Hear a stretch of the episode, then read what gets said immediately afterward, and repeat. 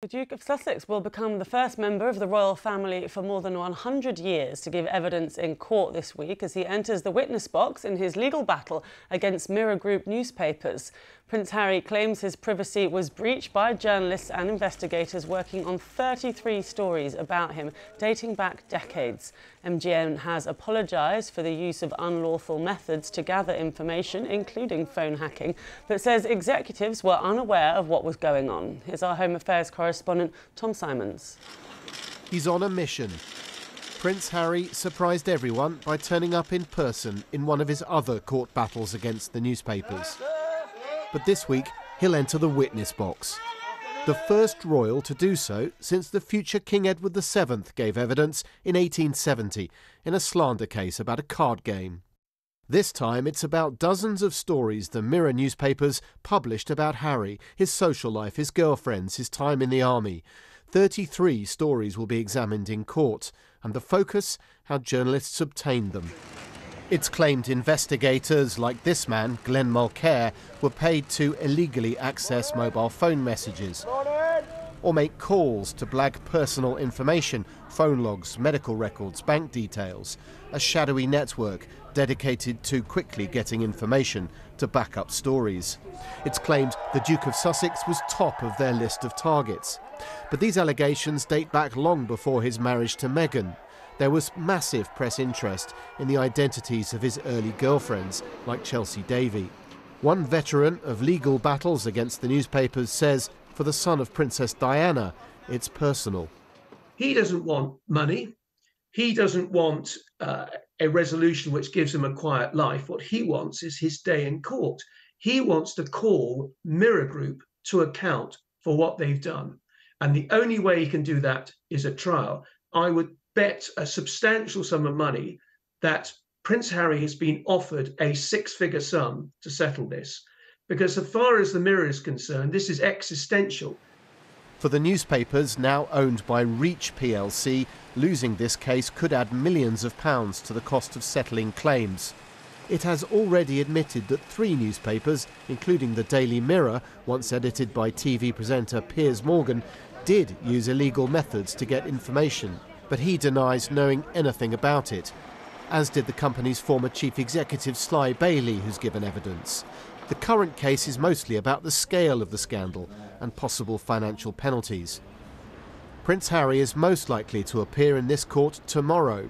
He'll face barristers for the newspapers who may address him as Sir while attempting to knock holes in his case, while the world's media inevitably watches closely. Tom Symonds, BBC News, at the High Court. Well, let's talk live now to Tom Symonds, who's at the High Court. And we'll, we'll keep an eye over your shoulder, Tom, shall we, just in case anybody uh, uh, turns up. I don't suppose maybe it's a bit too early just now, but just uh, talk us through what you're expecting today. Well, what we're not sure about is whether Prince Harry will come today. It is possible that it will slip till tomorrow. We're expecting the first order of business at the court to be opening statements uh, by his side, by the claimants, as it's called in court. Uh, and that's not just him, that's also uh, uh barristers for Nikki Sanderson and Michael Turner. They're both actors, and Fiona Wightman, who is the ex wife of the comedian Paul Whitehouse. Um, and after that, perhaps opening statements from uh, the defence Mirror Group newspapers. That might take all day, so it might be that Prince Harry doesn't appear until tomorrow. But as you can see, there are plenty of journalists who expect and I, I suspect hope that he's going to turn up uh, today for his moment in court.